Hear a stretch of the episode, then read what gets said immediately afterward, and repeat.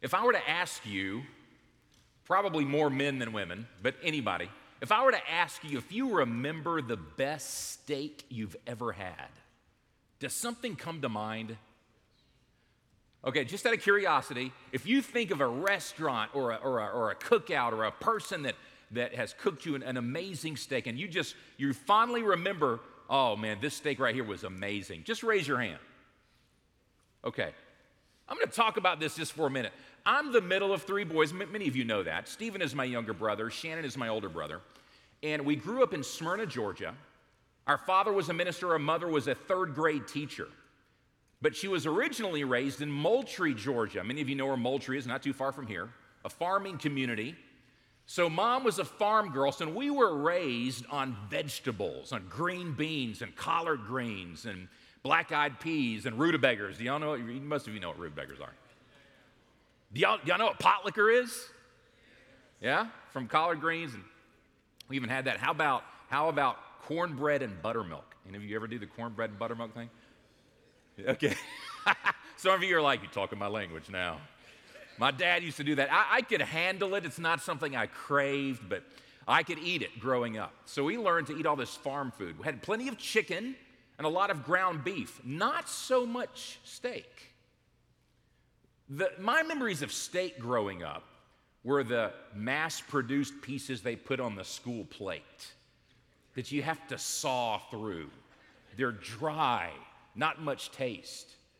On a special occasion, and I mean a special occasion growing up, we, we were not high income family. We, we got to go to Ryan's Steakhouse after church on Sunday and enjoy the big buffet they had there. And that was a big deal.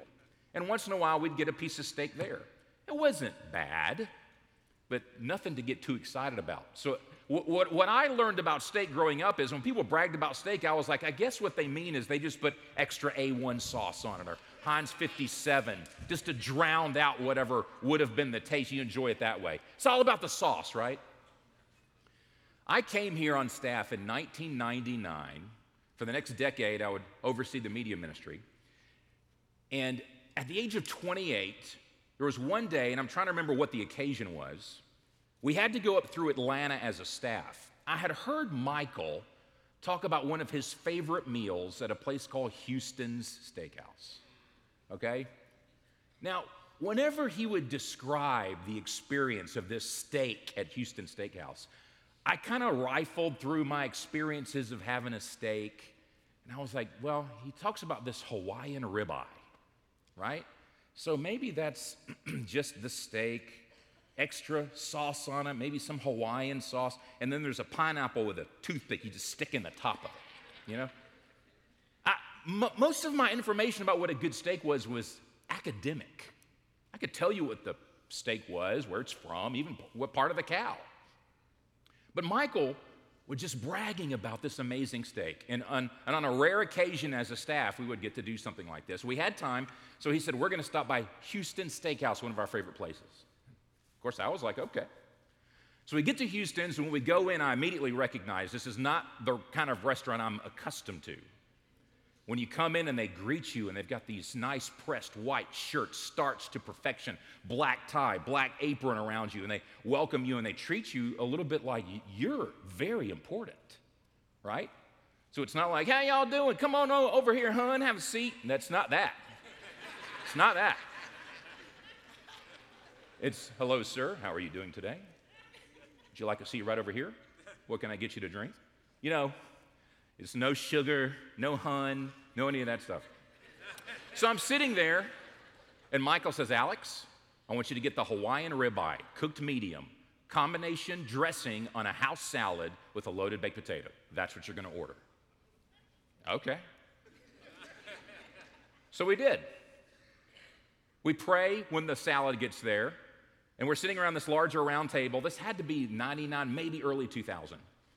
So we're sitting around the table.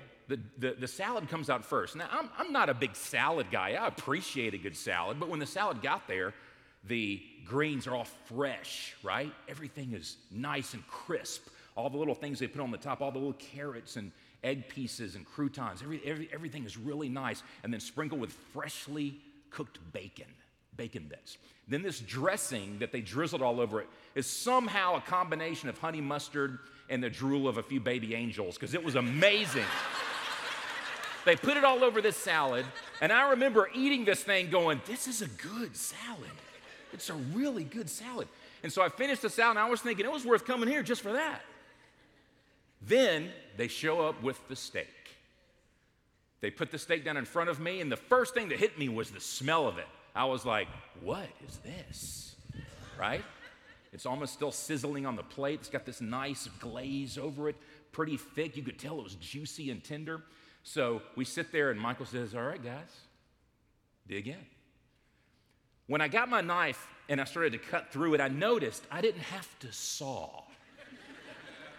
I was accustomed to sawing, and it just kind of glided through the steak, right? You know what I'm talking about. It glides through the steak, and I'm like, wow, the juices start to come out of the steak, and I get the fork and I put it in my mouth. What? This can't be right. Steaks don't taste this good. I cut the second piece. It was just as good as the first piece.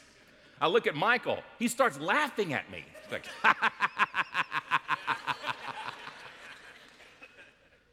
You tell me I've been alive almost three decades and I've, I've never experienced this? In that moment, my, my information about steak went to revelation. I had encountered an excellent steak, and I became a convert. Michael knows this steak and makes it known to me and the staff.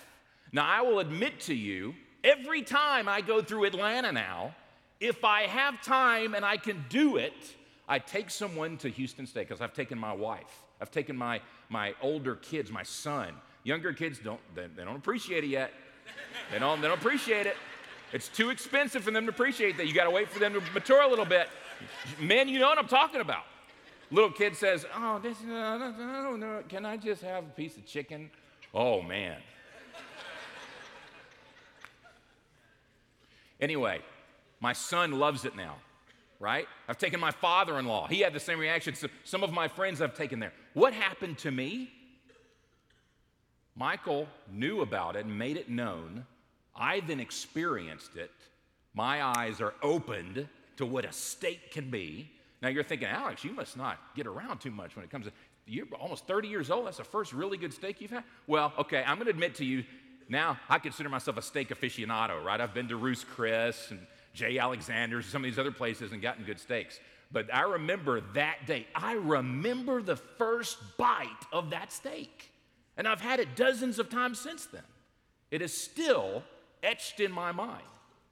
So what happened to me? I went from academic to an encounter, went from information to revelation. My father in law, for years, took his wife Faye, she's now with the Lord, but took his wife Faye on cruises. Now, growing up, we weren't cruise people. I'd hear about this boat, right? You get on this big boat and you go out in the middle of nowhere, somewhere out in the ocean, and you're a small cabin, and you eat all this food, and all these people go through like a trough and you feed them all and whatever. And I'd seen a couple of episodes of The Love Boat, right? You know, so what do you do? You stare at the water, and in the evenings, you go along the rail and you talk about your feelings. Not interested. Have any of you been on a cruise? So I just, it's not something I ever really wanted to do. I had academic, I know what a boat is, I know what water is, I know what food is and a buffet on the boat. Academic, academic, academic. Until I went on one, right? Christine and I went on a cruise for our 15th anniversary, almost 10 years ago. I remember first, this boat is huge. It's like a floating city. And you get on the boat and you're walking around and you're thinking, this is crazy. There, there's an indoor skating rink on the boat right? We, we did ping pong and shuffleboard and all this stuff on the boat. And then you have the, the food was really good. And the sunsets when you got out there were unbelievable. Though in the water, guys, I didn't know water was that blue way out in the ocean. I'm used to seeing it on the beach where it's tinted green or brown and way out in the ocean. I mean, Columbus sailed the deep blue sea. It, it's deep and it's blue, royal blue. And I remember sitting on the, on the ledge looking over and I'd see flying fish. I'd never seen flying fish before. And they come up and they go shh, and they flap for a few seconds and they go right down in the water and come up, flap. And I was like, this is unbelievable. And you get to these tropical islands. We snorkeled in St. John's and St. Thomas. They're beautiful. I now know why people like to go on those things. It's gorgeous, it's relaxing. I went from information to revelation. I experienced I encountered it myself. Same thing when I went to Israel. If you haven't been to Israel, you've read about it. But when you go, the Bible becomes 3D. You stand there where David fought Goliath, and you think, I'm reading this, and I'm standing where it happened. You stand on Mount Carmel, where Elijah called down fire from heaven. You stand where it happened while you read it. You, you look at the empty tomb or see Golgotha, and it's etched in your heart and in your mind. It's no longer academic. You have an encounter. With that in mind, I want you to turn with me to John chapter 4. You're familiar with this story with the woman at the well. We're going to read it. Let me give you just a, a, bit of background. Some of you already know this. If you don't, I'm going I'm going to give you a little bit of background for this story. Israel, under King Saul, then King David, then Solomon, was one nation, the largest part of it. After Solomon, it became divided across the middle. They, went into a civil war. It came straight across the middle. The north half of, of Israel was still called Israel. Its capital was Samaria. The southern half was called Judah. Its capital was Jerusalem. Assyria ended up coming in and taking over the northern half. They did not worship the God of the Jews. They brought their gods killed a lot of the Jews up there, deported others, and intermarried others. So after a while, this land that they ended up calling Samaria, this big chunk, was right in the middle of what is today Israel. So if you were in the south of Judah and you wanted to go up to the very northern part, you would go around Samaria up to the Galilee area. Still had Jews there. You come around Samaria to the lower part, Judah. So the Samaritans were considered half breeds to the Jews in Judah dogs, polluted Jews. They didn't want anything to do with them. The Samaritans' faith was now a mixture of what the Jews used to believe and what the Assyrians believed. It was all mixed in there. This polluted faith irritated Judah. And so the Jews would stay away from this new race of people, this amalgam of other races. You don't want to do with them. You're not pure anymore. You're half breeds, you're dogs. So keep that in mind. In addition to that, women were seen as far beneath men in both the Samaritan and Jewish culture. You know, when you're reading scripture and it says, and there were 5,000 men and women and children, they didn't even bother to count the women and children. They just counted the men. Oh, and this over here, there's 2,000 men, and there were women and children. Almost like they don't count. A woman could not divorce her husband in Jewish or Samaritan culture, but the husband could divorce the wife. And he could do so if she became unfavorable in his eyes. What in the world kind of logic is that? Unfavorable? No wonder divorce was rampant for a season and Jesus had to speak out against it. So a woman, Samaritan, already had two strikes against her. Jesus, at this point in our story, wants to go from Judah up to Galilee. Instead of going around Samaria, he and the disciples start going through Samaria. The disciples aren't too excited about this. We don't want to hang out with these people. Why are we going through Samaria? Jesus says we're going through Samaria to Galilee. And he stops at Jacob's well. Yes, yes, the Jacob from the Old Testament is still there. Jacob's well. See, Samaria didn't have a lot of rivers going through it and didn't have a lot of streams. So wells were extremely crucial. And either early in the morning or late in the day, the women would come out, drop their bucket or their skin with ropes around it down into the water, pull up the water, fill up their big jars, put it on their head, and carry it back to their encampment or their city. Jacob's well is where Jesus was heading.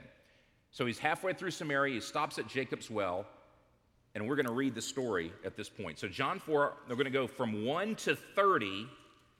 We're going to pause, and then we're going to skip to the end of that chapter. So, John 4, verse 1. Therefore, when the Lord knew that the Pharisees had heard that Jesus was making and baptizing more disciples than John, although Jesus himself was not baptizing, but his disciples were, he left Judea and went away again into Galilee, and he had to pass through Samaria. So he came to a city of Samaria called Sychar, near the parcel of ground that Jacob gave to his son Joseph, and J- Jacob's well was there. So Jesus, being wearied from his journey, was sitting thus by the well. It was about the sixth hour. Let me say something about this right here. Roman time, it was, you, you would think this is six o'clock, but Jewish time, this is noon. So keep that in mind. On the Jewish time, this is noon. Verse 7 There came a woman of Samaria to draw water. Jesus said to her, Give me a drink. For his disciples had gone away into the city to buy food. Therefore, the Samaritan woman said to him, How is it that you, being a Jew, ask me for a drink, since I am a Samaritan woman?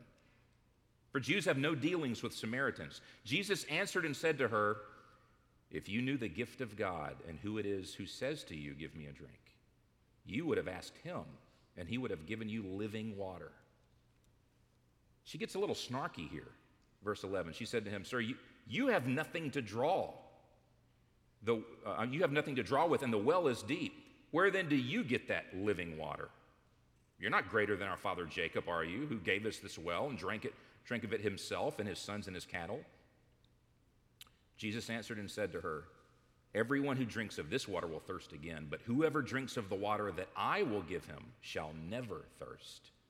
But the water that I will give him will become in him a well of water springing up to eternal life. The woman said to him, Sir, give me this water, so I'll not be thirsty nor come all the way here to draw. And you get the sense here that she's still not fully involved with him. She is, she's a little, she's got her guard up a little bit. She's a little snarky with him. So wouldn't you say that? Oh, you got something that's like, I never have to draw water again? Yeah, I'll take that. Let's keep reading and see what happens. Verse 16. He said to her, Go, call your husband and come here. The woman answered and said, I have no husband. Jesus said to her, You have correctly said, I have no husband, for you have had five husbands, and the one whom you now have is not your husband. This you have said truly. The woman said to her, Sir, I, I perceive that you are a prophet. Our Father is worshiped in this mountain, and you people, meaning the Jews, say that in Jerusalem it's the right place where men ought to worship. Jesus said to her, Woman, believe me, an hour is coming when neither on this mountain nor in Jerusalem will you worship the Father. You worship what you do not know. We worship what we know, for salvation is from the Jews. But an hour is coming, and now is when the true worshipers will worship the Father in spirit and truth. Remember that. True worshipers will worship the Father in spirit and truth. For such people, the Father seeks to be his worshipers. So, what, what does the Father want? He wants people to worship him in spirit and truth. Those two always go together. Verse 24 God is spirit, and those who worship him must worship in spirit and truth. He says it twice. The woman said to him, I know that Messiah is coming, he who is called Christ. When that one comes, he will declare all things to us. And Jesus said to her, I who speak to you am he. At this point, his disciples came, and they were amazed that he'd been speaking with a woman. Yet no one said, What do you seek? or Why do you speak with her? So the woman left her water pot. Remember that too. She leaves her water pot. She goes into the city and she says to the men, Come, see a man who told me all the things I've ever done. Is this not the Christ? They went out of the city and were coming to him. Now, skip down with me to verse 39, we're going to finish this story. Verse 39. From that city, many of the Samaritans believed in him because of the word of the woman who testified, He told me all the things I've done. So when the Samaritans came to Jesus, they were asking him to stay with them, and he stayed there two days. He stayed there two days, a place they didn't want anything to do with. But Jesus knew what he was doing. Isn't that interesting? He stays there two days. Many more believed because of his word. And they were saying to the woman, It is no longer because of what you said that we believe, for we have heard for ourselves and know that this one is indeed the Savior of the world.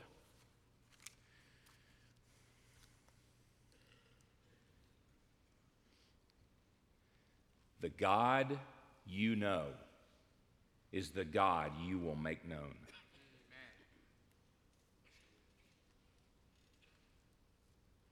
I know it seems crude to say this, but the steak that Michael knew is the one he made known. Then I learned of it, and I tried it, and now it's the one I make known. Matter of fact, Houston should pay me for the endorsement I just gave them in this sermon. I'm kidding, but you see what I'm saying. I let people know how amazing Israel was to me. People should go if you can. This woman knew about a God, she had some academic knowledge of God. But how did that play out in her life? Do we know that she was satisfied? But then she encounters the living God and she is changed and she makes it known to everyone who will listen. She takes of this living water by putting her faith in the Messiah. And then it begins to impact where she lives. They come out and they see themselves. The God she now knows is the God she makes known. So, what do we know about this woman? She was seen as a worthless half breed by the Jews. Being a woman, she was considered beneath men. She had been tossed around and rejected by men numerous times. And guys, listen to this. Men could reject their wife and divorce her. She could not reject a husband. If she has an affair on her husband, she's stoned to death in both cultures, the Jewish culture and the Samaritan culture. Which means, follow me here, she had been married and rejected five times. Married, thrown away. Married, thrown away. Married, thrown away. Married, thrown away. Married. And this sixth man hasn't even married her. In that culture, women needed a man for provision, for protection, for support. Who will take me? Some people think, was she a prostitute? Not necessarily. She needed a man for support. She can't divorce a man, which means she was left by the man or divorced five times. Think about what that feels like. You were abandoned over and over and over and over and over. And Jews won't have anything to do with you. It's also interesting the time of day she shows up at the well. It's likely, and you'll agree with me, that her reputation, even among her own people, was not good. So when women go early in the morning to get their water or late in the day in the cool of the day, when does she go? Noon. The hottest part of the day to carry water. Why? Because nobody goes at noon. So she goes. Calloused, hurt, abandoned, rejected. And there's a man there. It's obvious that he's a Jew. He's not going to talk to me, I'm not going to talk to him. But then he initiates conversation. And it stuns her. Why? why you, you're a Jew. Why are you talking to me? Then he starts talking about extraordinary things. This is just regular water. I'm asking for a drink, but in return, I can give you living water. And what stuns me about this passage is if you reflect on every time someone asked Jesus if he was the Son of God, if he was the Messiah, he would respond by saying, You say that I am. Or he would ask Peter, Who do you say that I am? But to this woman, he directly reveals that he is the Messiah. Point blank, the one you're talking to, I am the Messiah. Who does he reveal this to? The least of the least the abandoned of the abandoned. That's what kind of God He is. So, my question is this if you think about it, Was Jesus after just her water? Or was he after her worship? Is he after just what you've got? Or is he after your worship?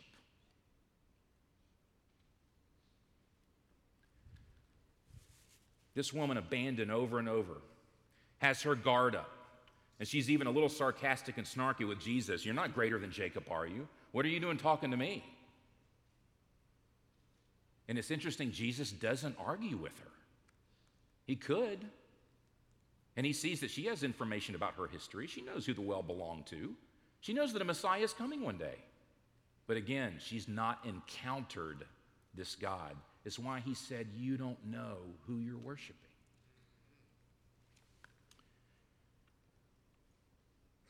What did Jesus do? He crossed racial and cultural lines to initiate contact with her. Think about that. Racial and cultural lines to initiate reaching out to this woman who was the least of the least, rejected. He refused to argue over fruitless points of debate. Isn't that refreshing? He refuses to argue over whose well it is or where, where you're going to worship here, you're going to worship, you're going to worship on Mount Gerizim where the Samaritans worship, you're going to worship in Jerusalem where the Jude- Judeans, the Jews worship. Where's the right place? Let's talk about that. Jesus, no, that's not what we're going to talk about. He doesn't engage in debate. He offers her living water, which is eternal life. He directly reveals himself as the Messiah, and he supernaturally shares his knowledge of her life. One of the ways I know that I know the Lord is not just academically. I've been to seminary, I'm ordained, I, I, I regularly read the Bible, but it's, it's my encounters with God. When the Holy Spirit speaks to me, when He stirs me up, sometimes to encourage me, sometimes to convict me, sometimes to reassure me, I'm here with you. And I'm not talking about just an emotional experience, though sometimes emotions come with it. I'm talking about my academic view of God, the truth that I know, is coupled with the spirit of me encountering God. People ask me about the movies a lot. I remember the day Christina and I were visiting the Cove in North Carolina, where Billy Graham Center is. And I remember praying a lot, seeking the Lord during that time. Both of us were. This was uh, early 2006. We had finished shooting Facing the Giants. Downstairs in the cove is this long corridor, and you have these large pictures of all these mass stadiums where Billy Graham taught in. Now, all of you have likely heard Billy Graham. Although an excellent teacher and very articulate in his preaching, his sermons tend to be fairly basic. I've heard them a number of times. I've seen him in person at the Georgia Dome years ago. And I'm standing in the hallway and I'm looking at all these pictures of these stadiums packed with people. And when he does the invitation, hordes of people come. And I'm thinking, what, what really, what is so special about Billy Graham? He doesn't sing, he doesn't act, he doesn't, he doesn't do much else other than preach, and his sermons are fairly basic. So, God, why do you allow this farm boy to have so much fruit. And I'm standing here looking at these picture after picture after it's just Christina and I. She's a little bit further down the hall. And this is one of the times totally unexpected. I did not expect it for God to have an encounter with me. And I'm standing looking at these pictures and I'm thinking, Lord, why? It's not that I'm mad about it. I'm not. I'm just wondering why this man, this simple man, has so much fruit. And the Lord speaks to my heart. Some of you have heard me give this testimony before, but he basically says, Alex, do you want a harder road with more fruit or an easier road with less fruit? And I just remember being stunned, standing there, thinking, whoa, whoa, did, did the Lord just ask me a question? It was very clear. I didn't hear an audible voice, but as I stood there, it's like the Lord, it was just very specific and very clear to me. And I remember asking my wife, Christina, how would I answer this question? It's an unnerving question. Because if you say, I want more fruit, well, what does the harder road even mean? What does that mean? See, you, you, you're like me. Oh man, I'd love to make a big impact. I'd love gobs of fruit that God gives me. But is there any way I could take the easier road to do that? No. All the people that were impactful in Scripture, that all the people that we read about, they had massive fruit and a hard road. But they did it because God was with them. And the people that endured their faith was not just academic, they encountered God.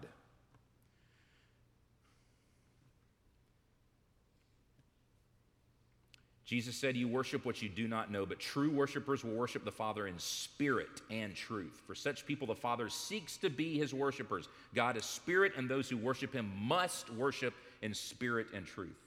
Your faith cannot just be academic. God wants you to know him and to encounter him.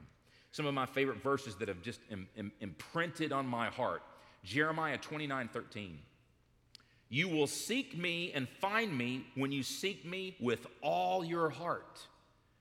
Jeremiah 29 13. You will seek me and find me when you seek me with all your heart. Emphasis on all your heart. It can't be a by the way faith. James 4 8. Draw near to God and he will draw near to you. Draw near to God and he will draw near to you. Hebrews 11, 6, one of my favorites. It says, God is a rewarder of those who diligently seek him. He is a rewarder of those who diligently seek him. Now, I'm going to admit something to you. There are seasons in my life I seek, seek God a lot more heavily than other times. Every time we go into a film, I spend a lot of time in prayer. Because I don't want to spend a year and a half of my life doing something that's fruitless. That would drive me crazy. Which means, and the older I get, the more I realize my need for God. Little by, I'm 47 right at the moment, but little by little, I'm losing my youth. And I'm aware when I play ball with my kids, I told my legs to do something, they're not doing it. I'm very aware my time is limited. But God says, I want to know you. I want you to encounter me. I want to use you for my glory. I want to meet with you. Yes, I want you to study the word, to know it. I want you in church. I want you in Sunday school. But don't just make it academic. Don't just say, Yeah, I know that. Yeah, I know that. Yeah, I've heard that. Oh, I've heard this story. I've heard sermons on this story. We want you to encounter the living God. We want you to have your own well experience. So many times before we do a movie, I seek God a lot. I'm going to admit it to you. You can say, well, that sounds really selfish that you would do it more heavily before a movie. I'm being honest with you, I do. I seek Him like crazy. I pray in my car, I pray with my brothers. In the mornings, I ask God for wisdom, discernment, direction, protection, all of those things. And He shows up. He loves to be sought. For the last week and a half, I've sought Him even for this morning. God, please don't let me say something stupid. Would you help me, Lord? Would you speak through me, Lord?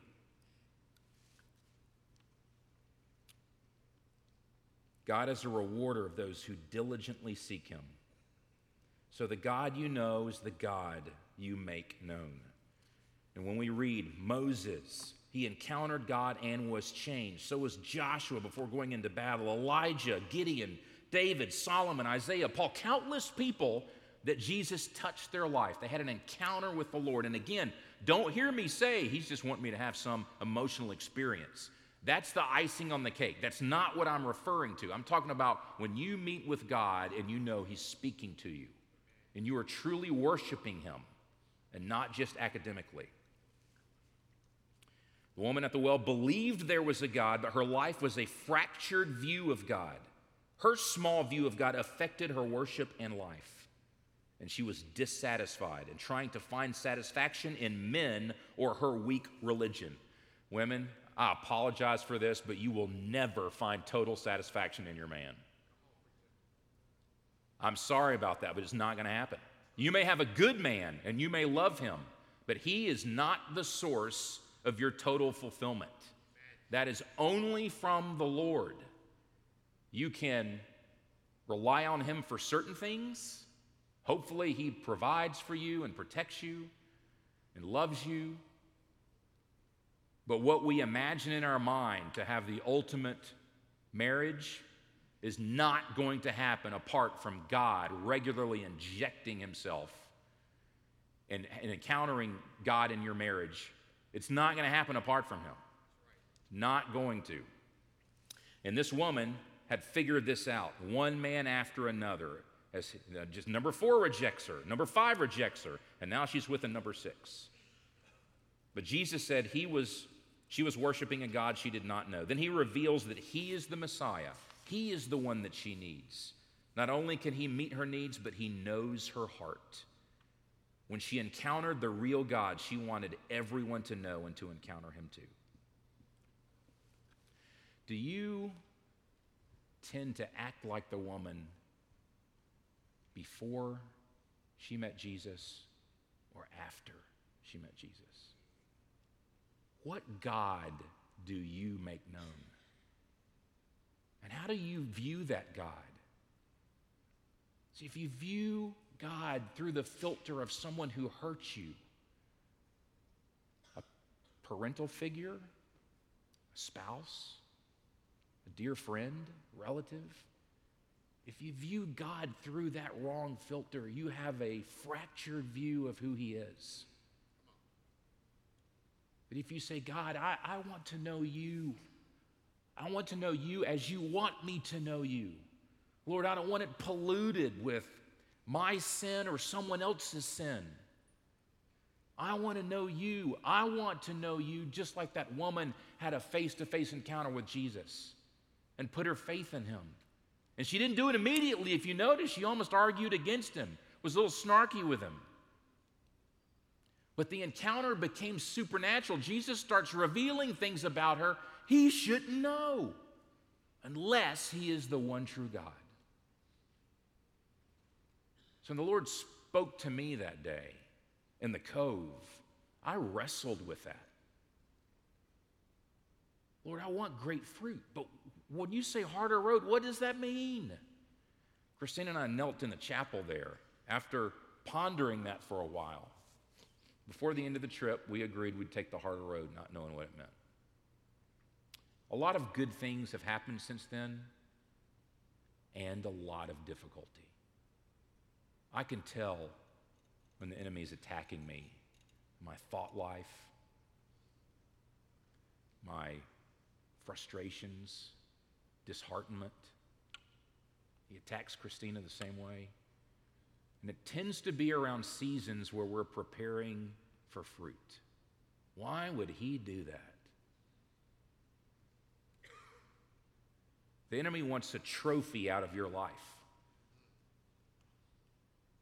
If you call yourself a child of God and that the one true God is who you worship and that his son is your Savior, he wants a trophy out of your life. And if he can't make you fall on your face as if to deny the Lord that you worship, he at least wants your walk with God as bland as possible, as just academic. If you're already resolved that God is the truth and the Bible is His Word, He at least wants your light to be so dim and polluted that it makes little difference. And then the world can say, What have you got that I should want? Because the God you know is the God you make known. So, what, what God do you know? Is your God worth sacrificing for? Is he worth suffering for? Is the God that you believe that you know worth trusting? Is he worth obeying? If the God you know is a forgiving God, should you forgive? If you scan the corridors of your heart and you say, Lord, show me where I'm not making you Lord, where I've got a fractured view of you, He will. He must show you a pain something that's unresolved, maybe something that the Lord wants out of your life, He'll show you. Holy Spirit is amazing at that. When I do it, He does. He comes right in, and I think, He's not going to notice this over here. He does. He does it because He loves you. He comes in, He says, Alex, right here, deal with this. Sometimes I can do it immediately, and sometimes I grapple with it. Who is the God you know? So we had some fun at the beginning talking about a steak. My first cruise, walking in the Holy Land. They were things I academically knew about, but then I encountered them. And I went from a type of information to revelation. Who is your God? And is he worth making known? Jesus offers you life giving water. Everyone who drinks of this water will thirst again, but whoever drinks of the water I will give him will never thirst, because it will become a well of water springing up to eternal life. If you would close your eyes and bow your heads, I'm going to ask you would you dare say, God, go through the corridors of my heart, scan it. Lord, what do you see? Do you see areas that you are not Lord over? Do you see areas that present a fractured view of who you are to other people? Because, God, you are the one true God. You are the God I need to make known. And Lord, I need to encounter you. I need to hear from you. I need your forgiveness. I need your healing.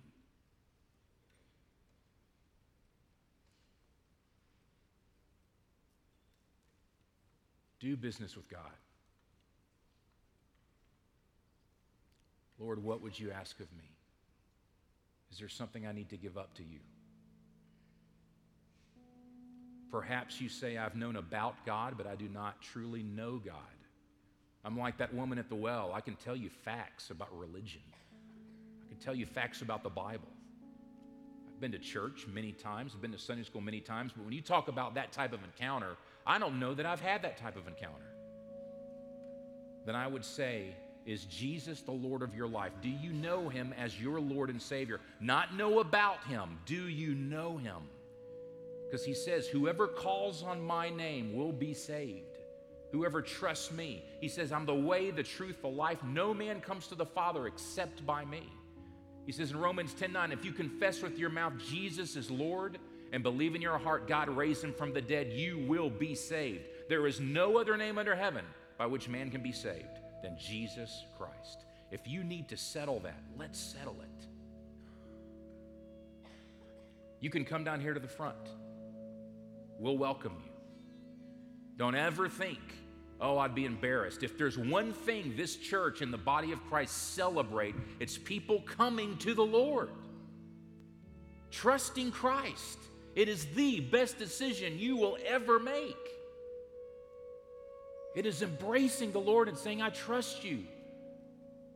If you feel like you're that woman at the well, in some regard, you've been rejected, you've been hurt, and now you're viewing the Lord through this fractured experience, that's not God.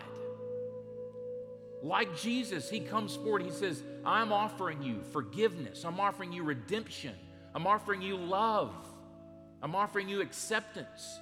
Come to me. Come to me, Jesus says. If that's you, come on down. We have ministers waiting for you that want to talk to you. Make it right, settle it. Make today the day that you knew my faith is not just academic. I'm coming to the Lord saying, I want to encounter the living God.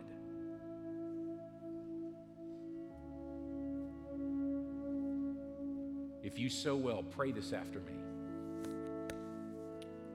Lord Jesus, You are the living God. Thank you for loving me. Thank you for dying for me. Thank you for offering forgiveness to me. Lord, I accept that. Lord, clean me. Wash me from head to toe. Wash my heart. I want to know you, Lord. I want to go deeper in my faith. I want to walk with you daily. Lord, I want to be used by you. Would you forgive me for my sin? And draw me close to yourself. Thank you for loving me. Help me to love you even more. In Jesus' name.